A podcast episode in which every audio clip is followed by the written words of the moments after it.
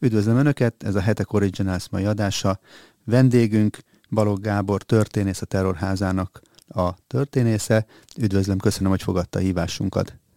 Én köszönöm a lehetőséget, és tisztelettel köszöntöm a hallgatókat. Az apropója a beszélgetésünknek az, nem csak a közelgő október 23-a, hanem az, hogy különböző összefüggésekben, aktuál politikai, nyilván kommunikációs formában is előkerültek párhuzamok a jelenleg zajló ukrán-orosz vagy orosz-ukrán háború és 1956 között. A kérdésem az lenne, majd néhány aspektusát szeretnék, ha ezt végig tudnánk beszélni, de az első kérdésem az lenne, hogy mennyire meglepő az, hogy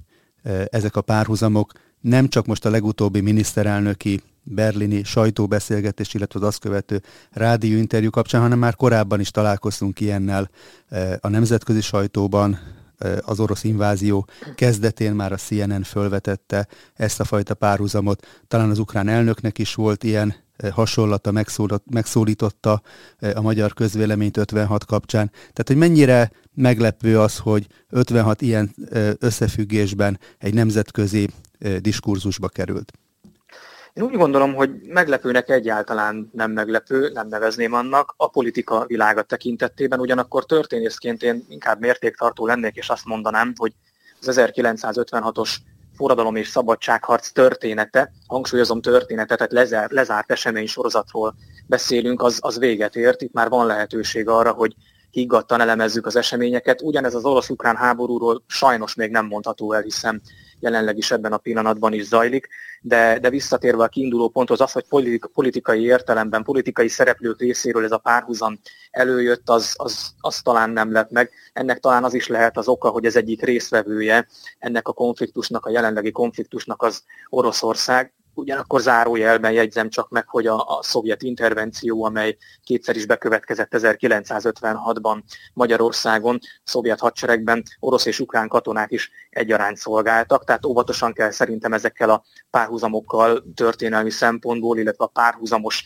történetek szempontjából bánni, de, de egyáltalán nem lett meg az, hogy, hogy eljutottunk idáig tulajdonképpen már a legelején a konfliktusnak. Talán akkor induljunk is innen, mert a legkézenfekvőbb összefüggés vagy párhuzam az maga, amit ön is említett, az orosz-szovjet invázió, hogy mindkét ország, Ukrajna és Magyarország is ezzel került szembe. De hogyha megnézzük a kiinduló pontot, hogy honnan indult Ukrajna, hol volt 2022. február 24-e előtt, és hol volt Magyarország 1956. október 23-a előtt, akkor milyen különbségeket lehet megállapítani?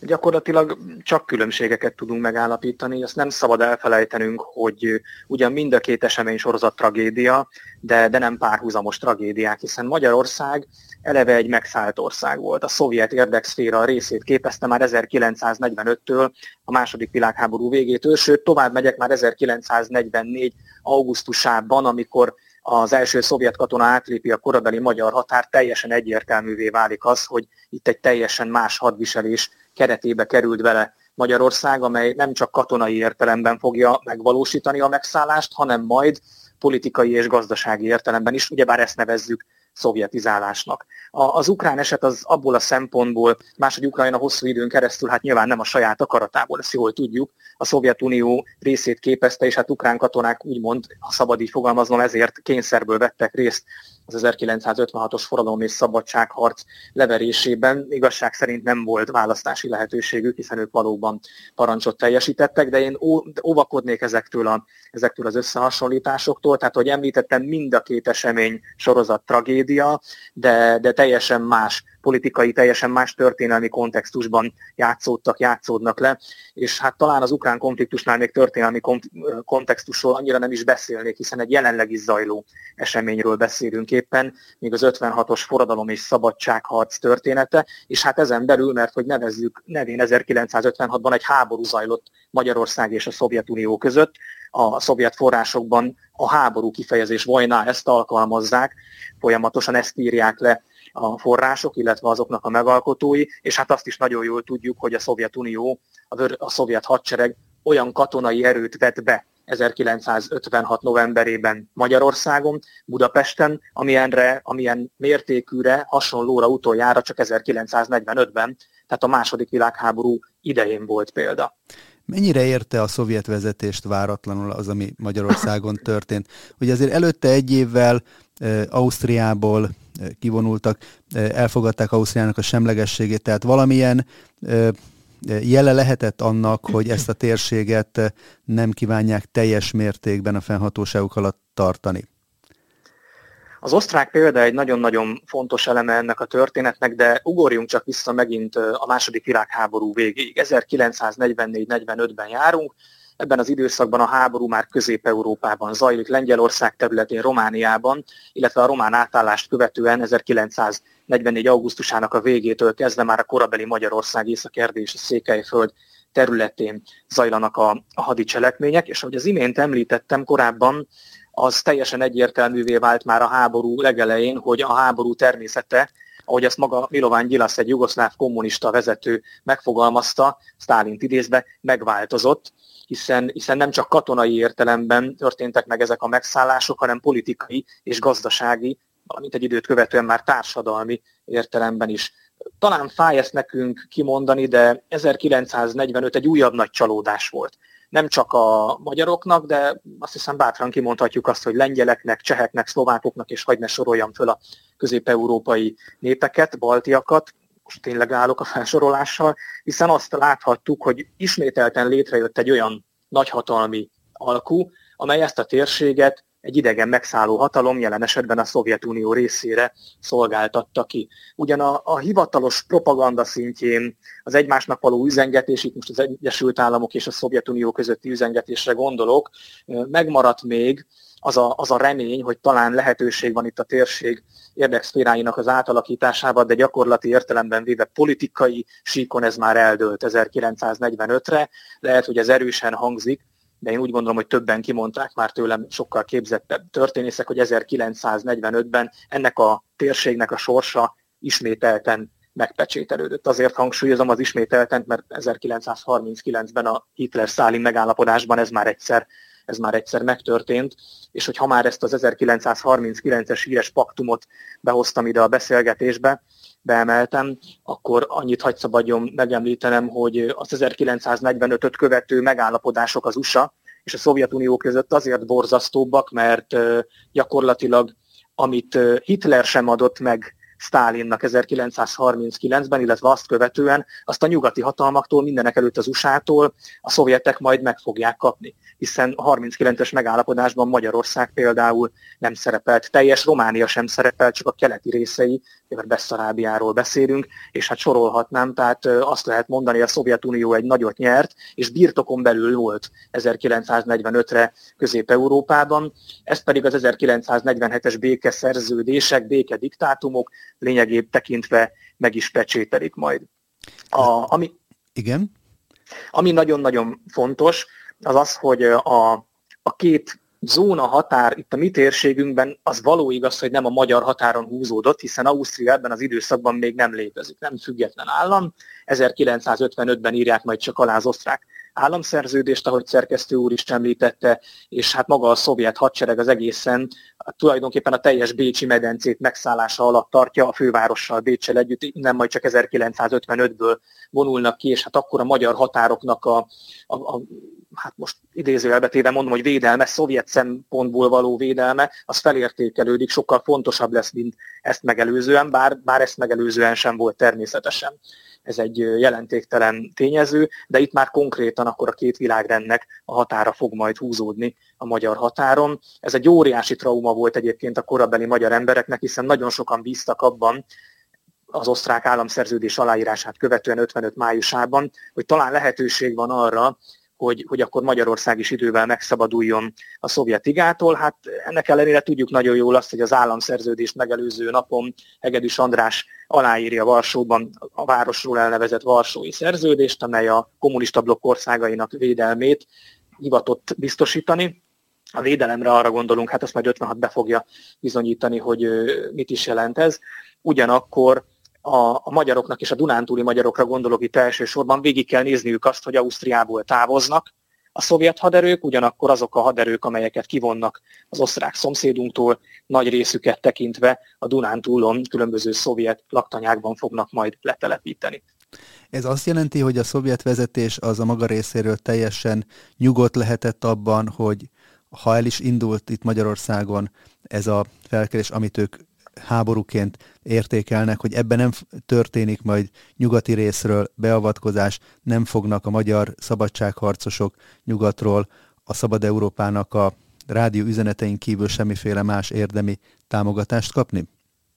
Ezt ismét csak fájdalmas kimondani, de gyakorlatilag így van, ahogy szerkesztő úr mondta. Valóban nem volt arra lehetőség, hogy itt érdemi nyugati támogatás érkezzen. Ahogy az elhangzott a Szabad Európa Rádió, illetve a különböző propaganda fórumok a, a szabadságharc napjaiban folyamatosan tüzelték pesti srácokat és lányokat, ezeket a hősöket, akik valóban a magyar szabadságért küzdöttek és sokan adták az életüket, de érdemi segítség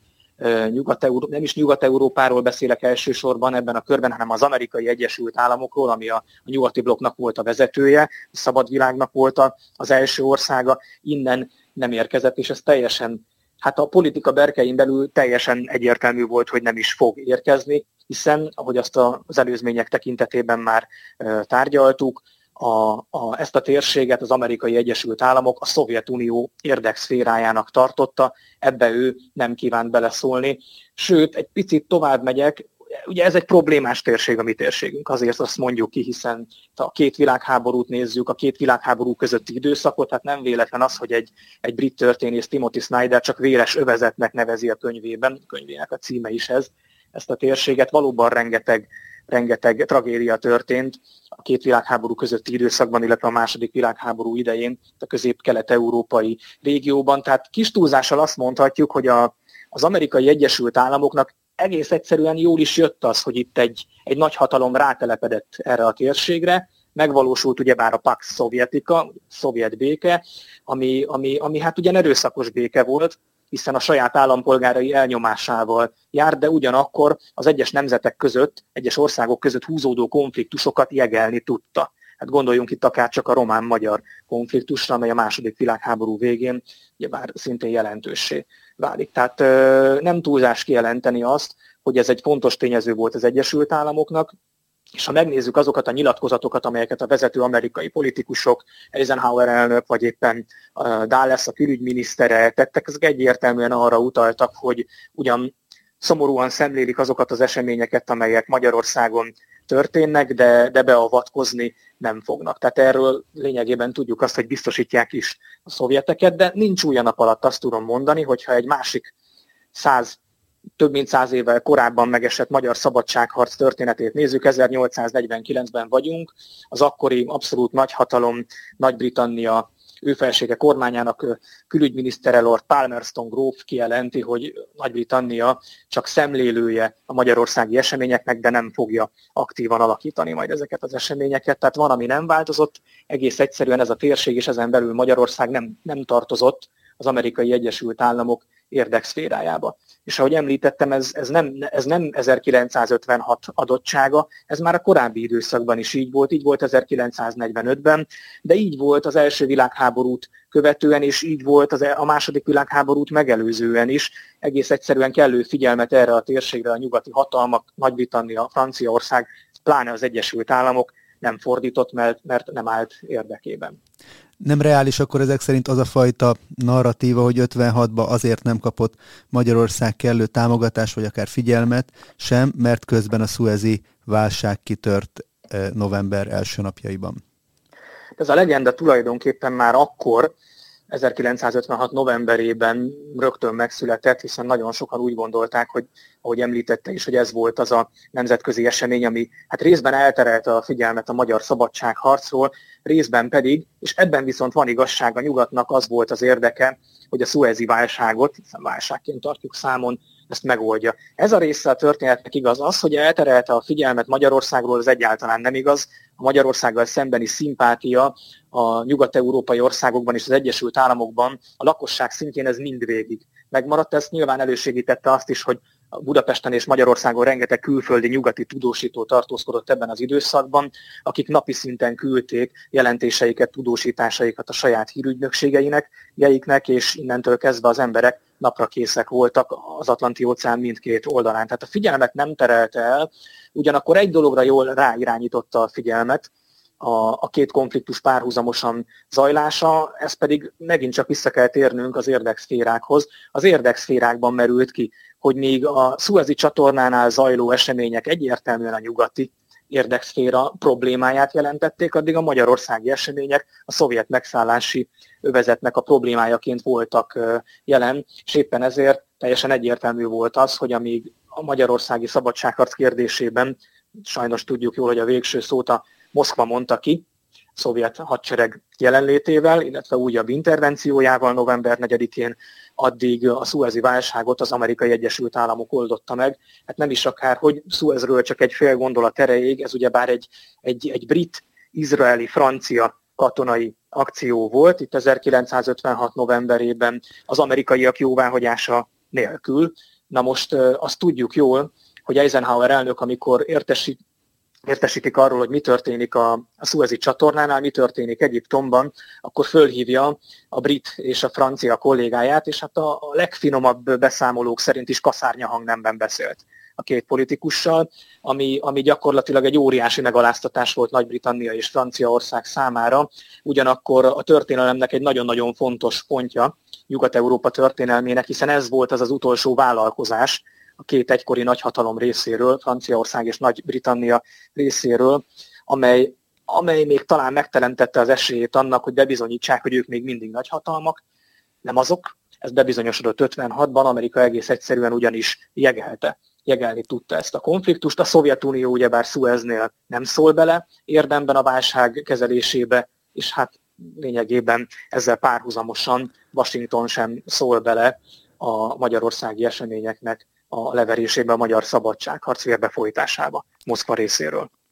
A párhuzamok között fölmerült egy olyan eh, megfogalmazás is, hogy Bucsa, tehát az ukrajnai eh, tömegmészárlás, városostrom, az, ami Budapestünk volt. Eh, mit lehet tudni erről a budapesti ostromról, Budape- a Budapesten zajló harcokról? Egyáltalán akik ott fölvették a küzdelmet a szovjet eh, tankokkal megszállással szemben, mennyire voltak tisztában azzal, hogy ők gyakorlatilag magukra vannak hagyva?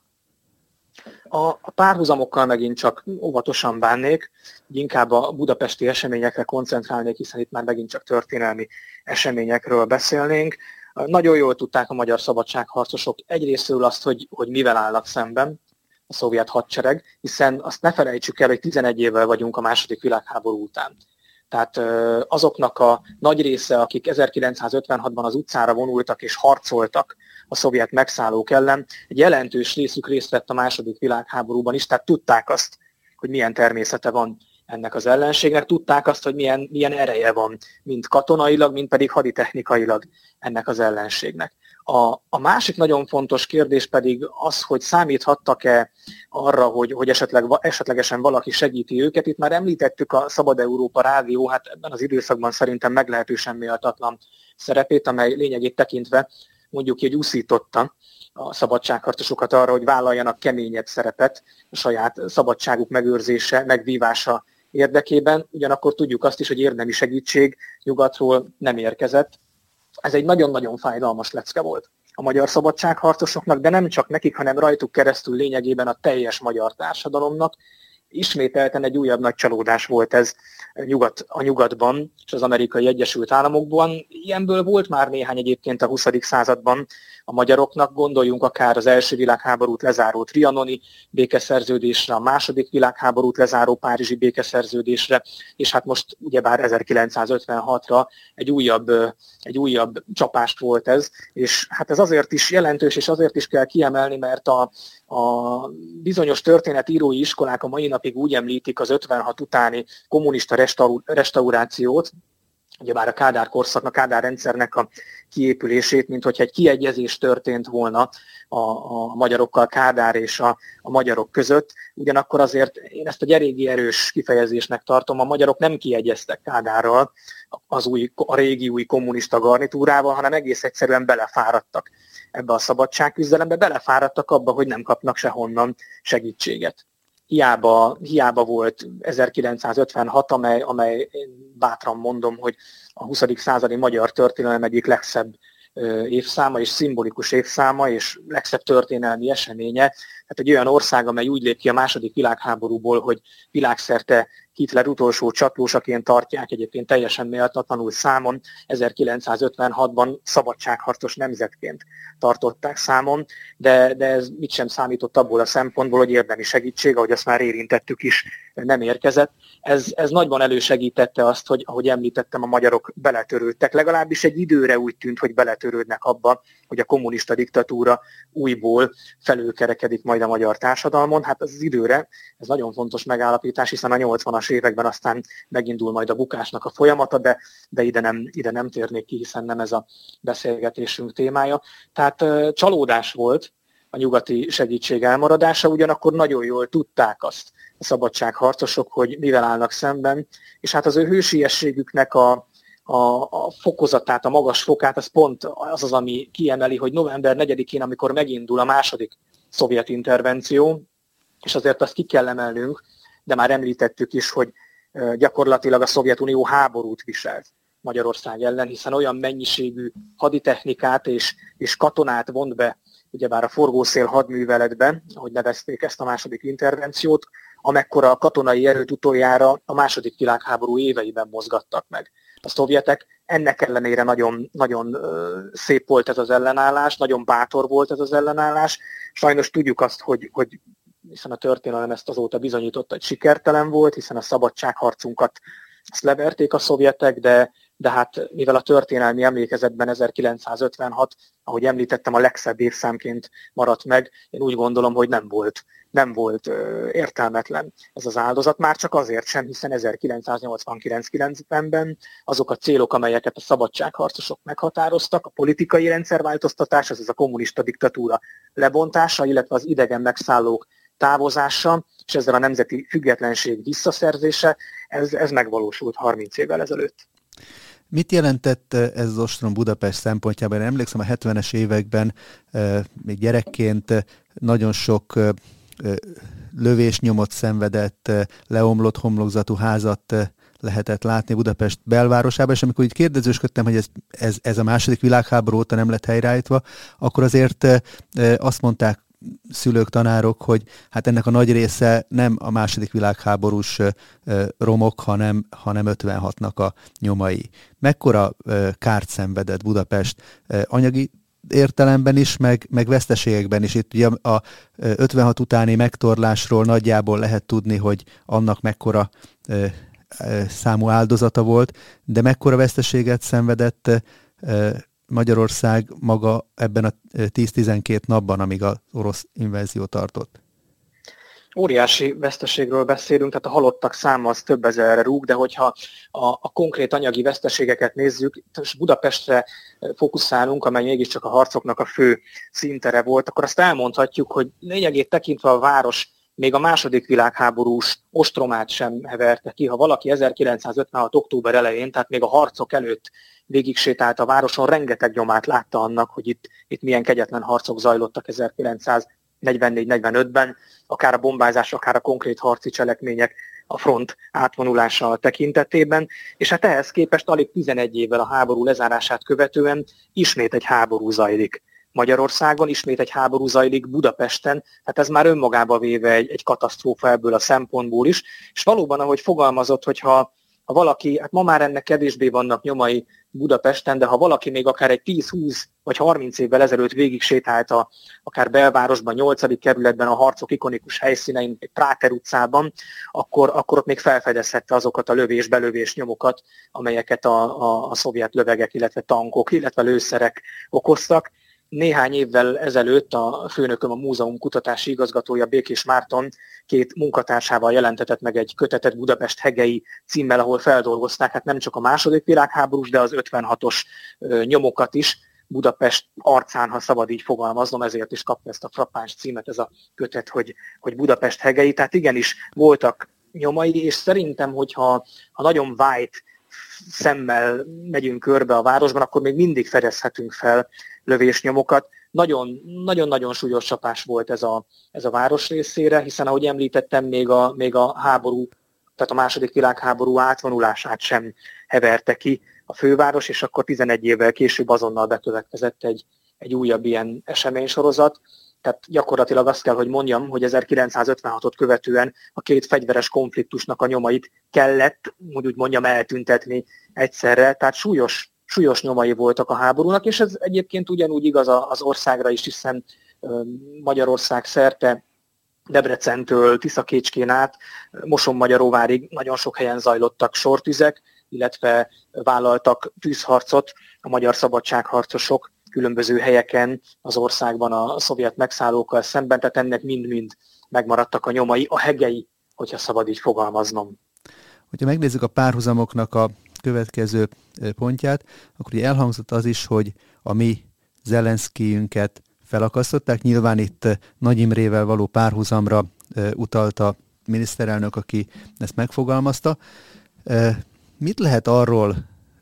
látni, tudni így visszatekintve? Ugye ugyanabból a körből, ugyanazzal a életútból, történelmi múltból indultak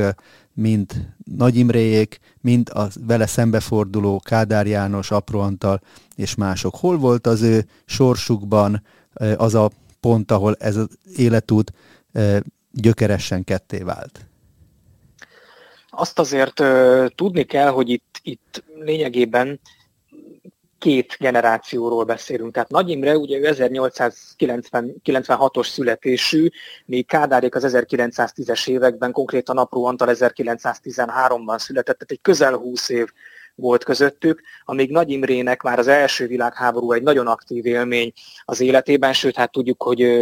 Oroszországban majd bár szovjet Oroszországban, majd hadifogságba is esik, és hát gyakorlatilag itt alakul majd politikailag abba az irányba, amely aztán az egész életét meghatározza. Kádárék esetében, Apró Antal esetében, illetve a későbbi Kádári diktatúra esetében ez a, ez a fajta szocializáció teljesen más közegben zajlott. Ők Magyarországon kapják meg azokat a benyomásokat, a szabad így fogalmaznom, amelyek teljes mértékben a baloldali kommunista pályára fogják majd őket ráállítani. De hogyha már itt konkrét nevek elhangzottak, akkor talán is az 1956-os forradalom és szabadságharc tekintetében nagyon fontos szerepe volt, aztán a megtorlások esetében pedig még fontosabb apró Antalnak, hogy emeljünk ki egyetlen példát. Ahogy említettem, ő 1913-ban született a vidéki Magyarországon, Szegeden, és hát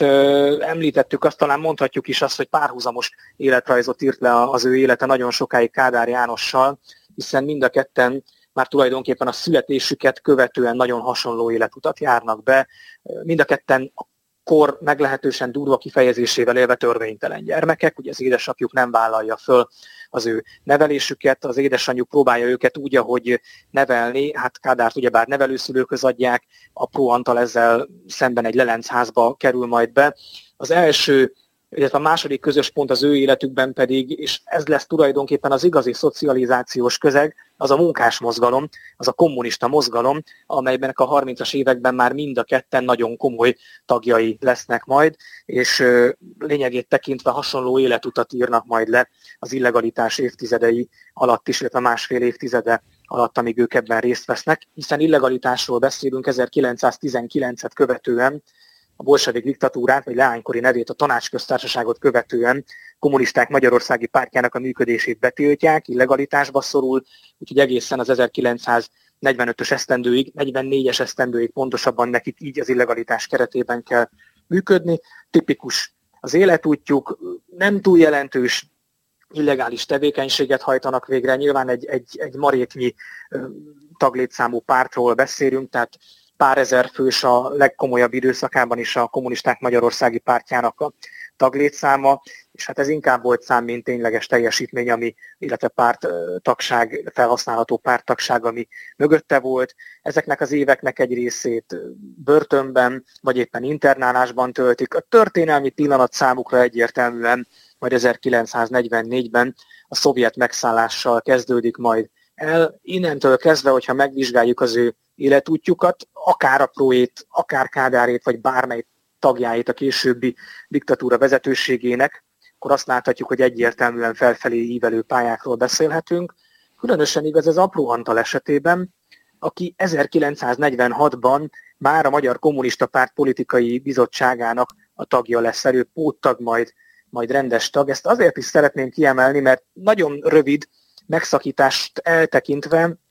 a Apró Antal egészen 1980-ig tagja lesz majd ennek a testületnek. Hát ez ugye már egy 35 éves karrier, ne szépítsük, egy, egy nagyon-nagyon hosszú időszak, és hát tudjuk nagyon jól, hogy a politikai bizottság a diktatúra alatt mindig is a diktatúra legfontosabb döntéshozó szerve volt. Ez tartalmazta azt a, azt a néhány ember, 10-11 fős testületről beszélünk, akik a legfontosabb döntéseket hozták, illetve ezeket megtanácsozták, tehát, megtanácskozták, tehát óriási az ő felelősségük a diktatúra működtetésében. És ahogy említettem, apró Antal egészen 1980-ig tagja volt ennek a testületnek, de ami még fontosabb, illetve legalább ilyen fontos, az az, hogy ugyan 1980-ban kihullik ebből a testületből, de magának a központi bizottságnak 1988-ig tagja lesz majd, konkrétan 1988 májusáig, azon a bizonyos májusi pártértekezleten kerül majd ki ő is a központi bizottságból, amely Kádár Jánost a Moszkva utasítására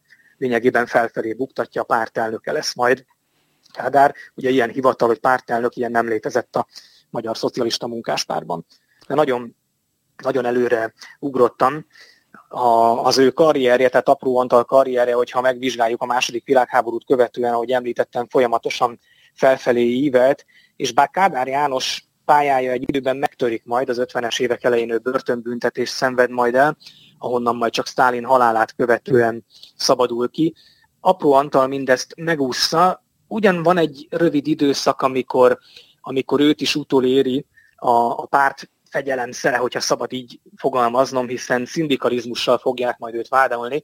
A szakszervezetek országos tanácsának volt a főtitkára ebben az időszakban, és hát azzal, azzal vádolják meg, hogy ő, hogy ő függetleníteni akarja a szakszervezetet a pártól. Hát ez egy teljes, teljes őrület volt, tehát szó nem volt erről, de hát ez egy nehéz időszak volt a párt felső vezetése számára is. Azt azonban tudnunk kell, hogy mint a politikai bizottság tagja ebben az időszakban, tehát folyamatosan részt vett azokon a, azokon a megbeszéléseken, és azokon a döntéshozatali eljárásokban, amelyek a terror különböző dimenzióit megnyitották és szélesítették itt a, a magyar társadalomban. Nagyon fontos az ő 56-os szerepe,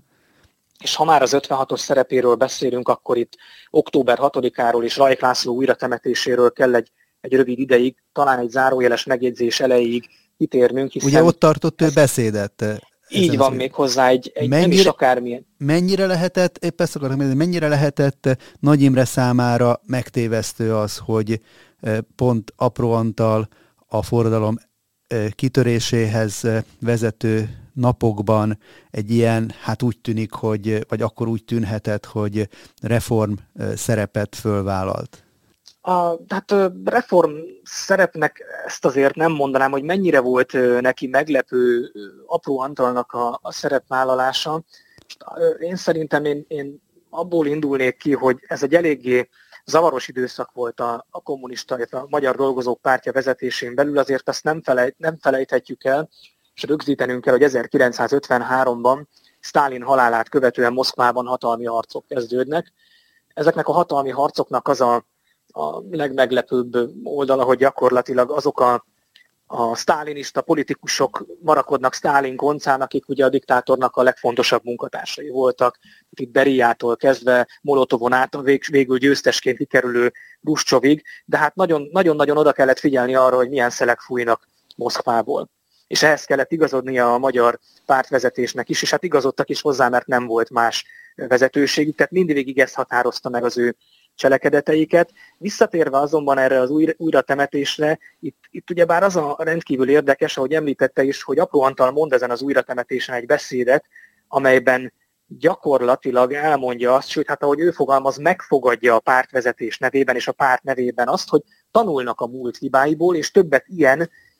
aminek a, aminek a következménye Rajk László és elvtársai kivégzése volt, ilyen terror nem fog előfordulni. Na most ahhoz képest tudjuk nagyon jól, hogy Apró Antalnak kulcsfontosságú szerepe volt a Kádár rendszer, a Kádár diktatúra kiépítésében, és ezzel párhuzamosan szabadságharc utáni megtorlás végrehajtásában. És hát ez az érdekes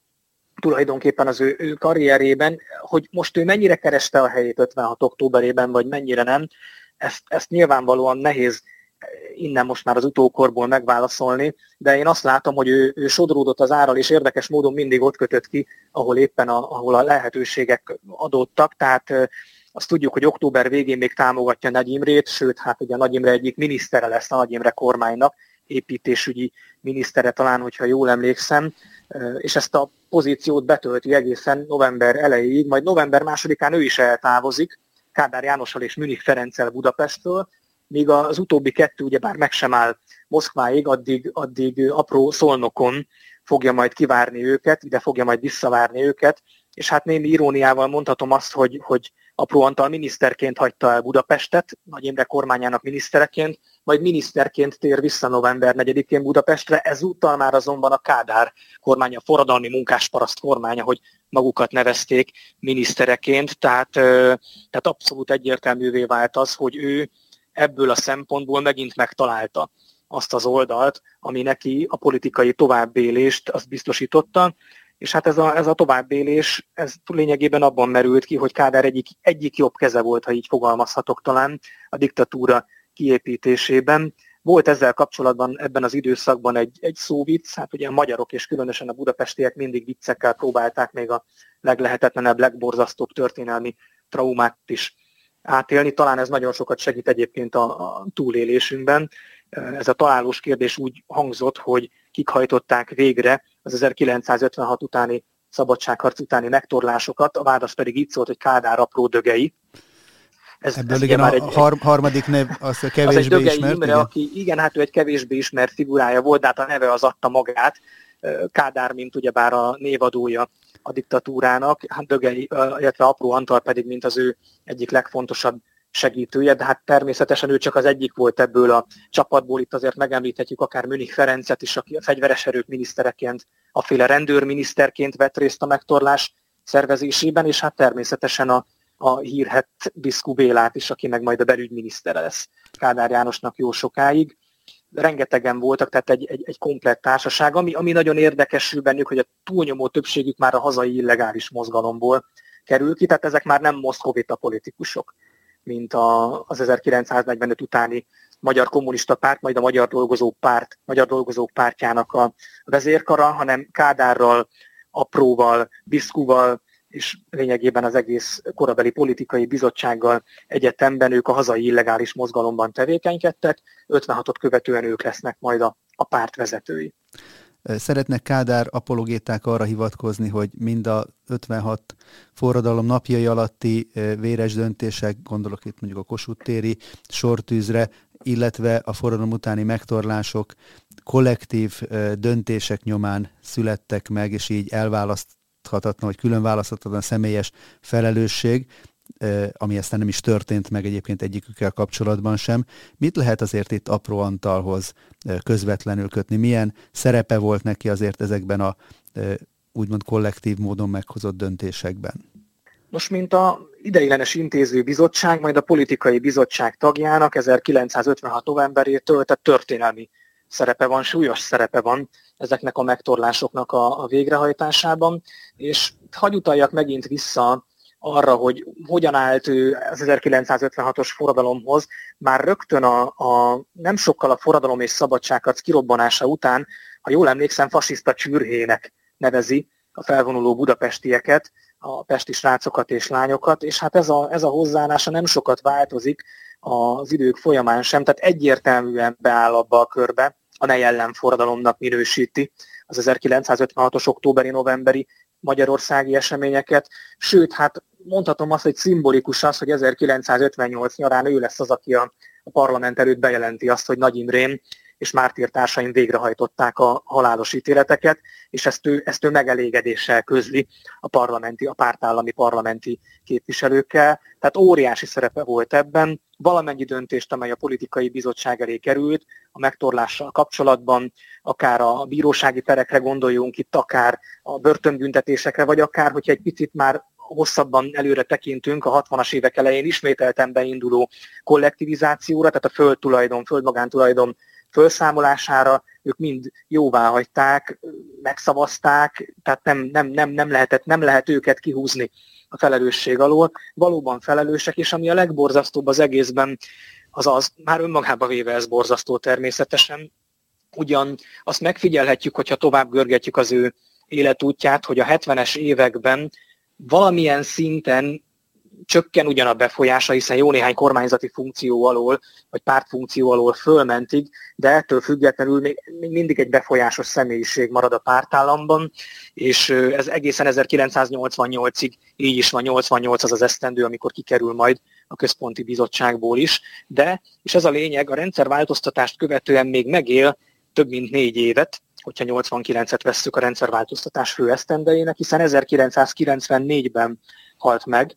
apró Antal, de, de az, hogy bocsánatot kérjen, hogy megkövesse az áldozatokat, akár azokat az áldozatokat, akik egykoron az ő elvtársai voltak, tehát Nagy Imre leszármazottaira gondolunk, ez eszébe sem jutott, ilyen nem történt meg, de ez valamennyi elvtársára vonatkozik, tehát Biszku Bélától sem hallottunk ilyen típusú bocsánatkérést. Ez, ez tehát egy igen szomorú része ennek a történetnek, már pedig nagyon sokan beszéltek és beszélnek a mai napig arról, hogy milyen fontos a megbocsátás, hogy el kéne már ezeket a, a bűnöket felejteni, és hát különben is ugye spondja rá, ez maradjon meg a, a történelem homályában, na de hát hogy lehet úgy megbocsátani, ha valaki nem kér bocsánatot? Tehát itt ugye bár egy fogalmi zavar van, már pedig bocsánatkérés ez nem történt. Nem csak apró Antal részéről, hanem, hanem, hanem senki részéről is, pedig ő, apró Antal, illetve az elvtársai egyértelműen felelősek részben egyrésztről a magyarországi kommunista diktatúra működtetéséért, másrészt pedig az 1956-os forradalom és szabadságharc utáni megtorlásokért. Tehát az ő esetében olyanról sem lehet tudni, mint amit ugye Kádár esetében ugye nagyon zavaros módon neki az életének az utolsó éveiben, vagy utolsó hónapjaiban egy furcsa ilyen lelkiismeretfurdalás, vagy lidércnyomás gyötörte, nagy Imrével kapcsolatban, Nagy Imre elárulásával kapcsolatban, ami aztán nem lett persze természetesen bocsánatkérés, de van annak bármi nyoma, hogy, hogy apró Antal esetében ilyen meghasonlás fölmerült volna? Nem tudunk erről. Egy dolgot még kiemelnék itt a halála kapcsán, hogy ez most egy, egy, egy szakítás volt -e esetleg az ő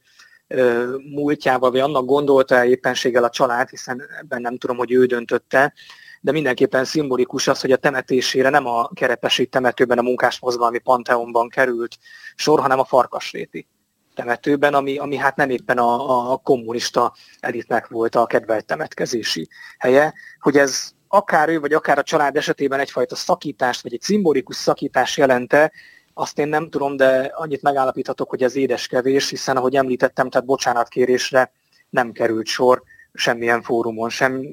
1994-ig, és hát tudjuk nagyon jól, hogy Biszku Béla nem régen halt meg, néhány évvel ezelőtt, tehát ő sem követte meg azokat a, azokat a, a leszármazottakat, akik ellen adott esetben, akiknek a felmenői ellen mondjuk hozzájárult egy halálos ítélet meghozatalához, vagy bármely más megtorló represszív intézkedéshez. Most Kádár, Biszkó, Münich példájától eltekintve, vagy ettől különböző módon. Ugye Apró Antal, ahogyan is említette, a családja továbbra is egy, nem csak, hogy megvan, hanem, hanem aktív közéleti szerepet is vállal. Elvárható lenne az, hogy az ő részükről történjen egy ilyen utólagos beismerés, vagy pedig egyszerűen az, hogy mondjuk 56 évfordulóján, október 23-a kapcsán a család egyik tagja utcára hívja az embereket, ez egyfajta szembenézés azzal, ami történt? Én ezt, én ezt az utóbbi utcára hívást ezt nem, nem kívánom minősíteni. Ugyanakkor az, az tény, hogy a családja a mai napig nagyon-nagyon jelentős befolyással bír. Hát rögtön, hogyha onnan indulunk ki, hogy apró Antal egyik gyermeke, a lánya apró Piroska nagyon fontos politikai pozíciókat töltött be, hiszen a 94-ben felálló MSZP-SZDSZ kormány alatt Horn Gyula miniszterelnök kabinet irodáját vezette apró Piroska, az unokája egy ismert személyiség, ahogy az unokájának a férje is egy ismert személyiség, aki miniszterelnöke volt Magyarországnak öt éven keresztül, tehát azt lehet mondani, hogy itt egy dinasztiáról beszélünk, akár tetszik ez a megnevezés nekik, akár nem. Ugye megkövetésről azt, azt azért el kell mondani, hogy nyilvánvalóan a, a, a, gyermekek és az unokák nem tehetnek arról, amit a, amit a nagyszülői generáció vagy a szülői generáció elkövetett, ugyanakkor én úgy gondolom, hogy, hogy egy, egy bocsánatkérés, vagy, vagy éppenséggel egy megkövetés az,